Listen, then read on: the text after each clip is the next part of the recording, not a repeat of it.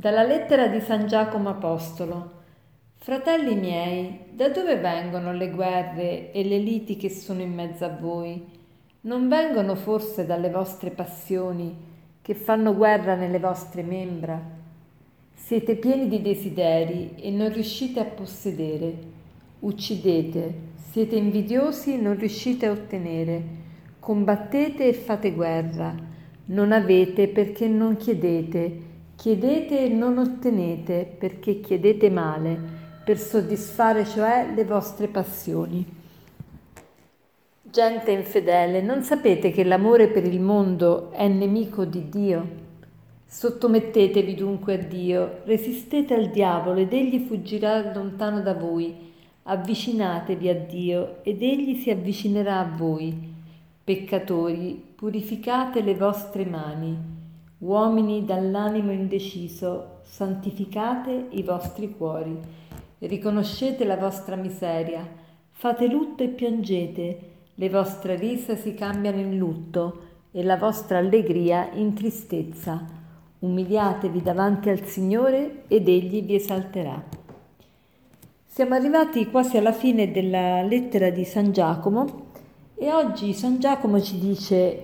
Ci parla molto chiaramente da dove vengono secondo voi le guerre, le liti che sono in mezzo a voi. Vengono dalle nostre passioni. Che cosa sono le passioni? Da dove vengono?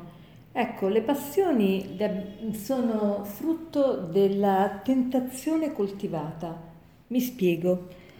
Di solito quando noi facciamo un peccato, il peccato si origina in questa maniera. Prima abbiamo una tentazione. Che cos'è la tentazione? È un pensiero, un istinto, un'immagine, una sollecitudine, una provocazione, una, un, una suggestione. Poi questa eh, viene magari non respinta immediatamente dalla, dalla ragione, che la ragione si mette a dialogare con questa tentazione e la tentazione diventa allora un pensiero più fisso. Questo pensiero coltivato mi crea la passione. E che cos'è la passione? È una forza irresistibile che mi spinge al peccato, che mi dice prenditi subito questo piacere, prenditi subito questo godimento e tu sei... Ehm, diciamo determinato, sei eh, spinto eh, con forza e anche celermente a, a portare subito la, la tua volontà all'azione e quindi eh, ecco che pecchi. E dice San, San Giacomo, da dove vengono tutte queste liti? Vengono dalle passioni, cioè queste tentazioni coltivate formano le passioni dentro di noi che sono queste forze irresistibili. E, e quindi queste ci fanno peccare, queste ci provocano liti, e gelosie e, e poi dice eh, voi siete pieni di desideri e non riuscite a possedere, uccidete, siete invidiosi, non riuscite a ottenere, combattete, fate guerra, non avete perché non chiedete, chiedete e non ottenete perché chiedete male. Ecco, questa è l'immagine tante volte della nostra vita veramente su questa terra. Molto spesso non chiediamo le cose giuste al Signore, chiediamo le cose sbagliate e poi siamo invidiosi eccetera, però c'è, sembra tutta una catastrofe, ma qui San Giacomo ci, de, ci dà anche il rimedio a tutto questo. Dice sottomettetevi dunque a Dio, resistete al diavolo ed egli fuggirà lontano da voi, avvicinatevi a Dio ed egli si avvicinerà a voi. Ma che parole strane queste, avvicinatevi a Dio ed egli si avvicinerà a voi. Ma come, Dio, non stiamo già in Dio, non viviamo già in Dio? Ecco, io vorrei condividere con voi un'immagine che è veramente molto bella. Dio è come un magnete, un magnete che ci attira continuamente a sé. Che cosa succede? Che noi talvolta non stiamo tanto vicini a questo magnete, per cui la forza di attrazione è abbastanza debole, ma man mano che ci avviciniamo a questo magnete la forza di attrazione aumenta. Ecco perché qui si dice avvicinatevi a Dio ed egli si avvicinerà a voi. Perché si avvicinerà a noi? Non nel senso che Dio non è già vicino a noi, ma nel senso che questa forza di attrazione è sempre più forte. Man mano che noi ci avviciniamo a Dio è come avvicinarci a un magnete. Questa forza diventa sempre più forte. E questo me l'ha fatto pensare un bambino al catechismo, perché avevo parlato con questi bambini di, di Dio e l'avevo mh, fatto immaginare come un magnete. Dicevo, Dio ci attira come un magnete.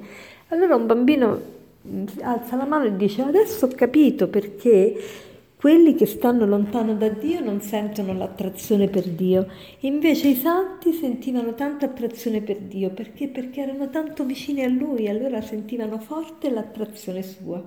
Ma che profondità questo bambino, veramente una grandissima profondità. Ecco, avvicinatevi a Dio ed Egli si avvicinerà a voi. Peccatori, purificate le vostre mani, uomini dell'animo indeciso, santificate i vostri cuori. Ecco, soffermiamoci su queste due espressioni, di purificare le nostre mani e santificare i nostri cuori. Purificare le mani, ecco, le mani toccano tante cose, le mani hanno tanta... Eh, hanno tante immagini, tanti simboli, tanti significati. Allora cerchiamo di vedere, ma io che cosa faccio con le mie mani? Oggi cerchiamo di notare dove metto le mie mani, co- come mi comporto con le mie mani, e cerchiamo veramente di purificarle. E poi santificare i cuori. Santificare i cuori, santificare vuol dire mettere da parte il cuore per Dio. E il cuore è la sede, non è il, il sentimento e basta, ma il cuore è la sede delle nostre decisioni. Quindi santificare i cuori vuol dire mettere a parte i nostri cuori per scegliere Dio e mettere al posto Dio in tutto quello che noi facciamo. Allora, per concludere vorrei leggervi una frase sulle mani che dice così: le mani sono il primo passaggio di molte cose spesso inosservate, ma di grande valore. La stretta di mano è simbolo di conoscenza, il tendere una mano sinonimo di aiuto, una carezza, la dimostrazione di affetto, tenersi per mano la paura di perdersi, battere le mani, simbolo di approvazione. Usiamo le mani per tutto questo, ricordandoci di non usare mai le mani contro qualcuno, perché quello è l'unico modo negativo che hanno di mostrare qualcosa. Buona giornata.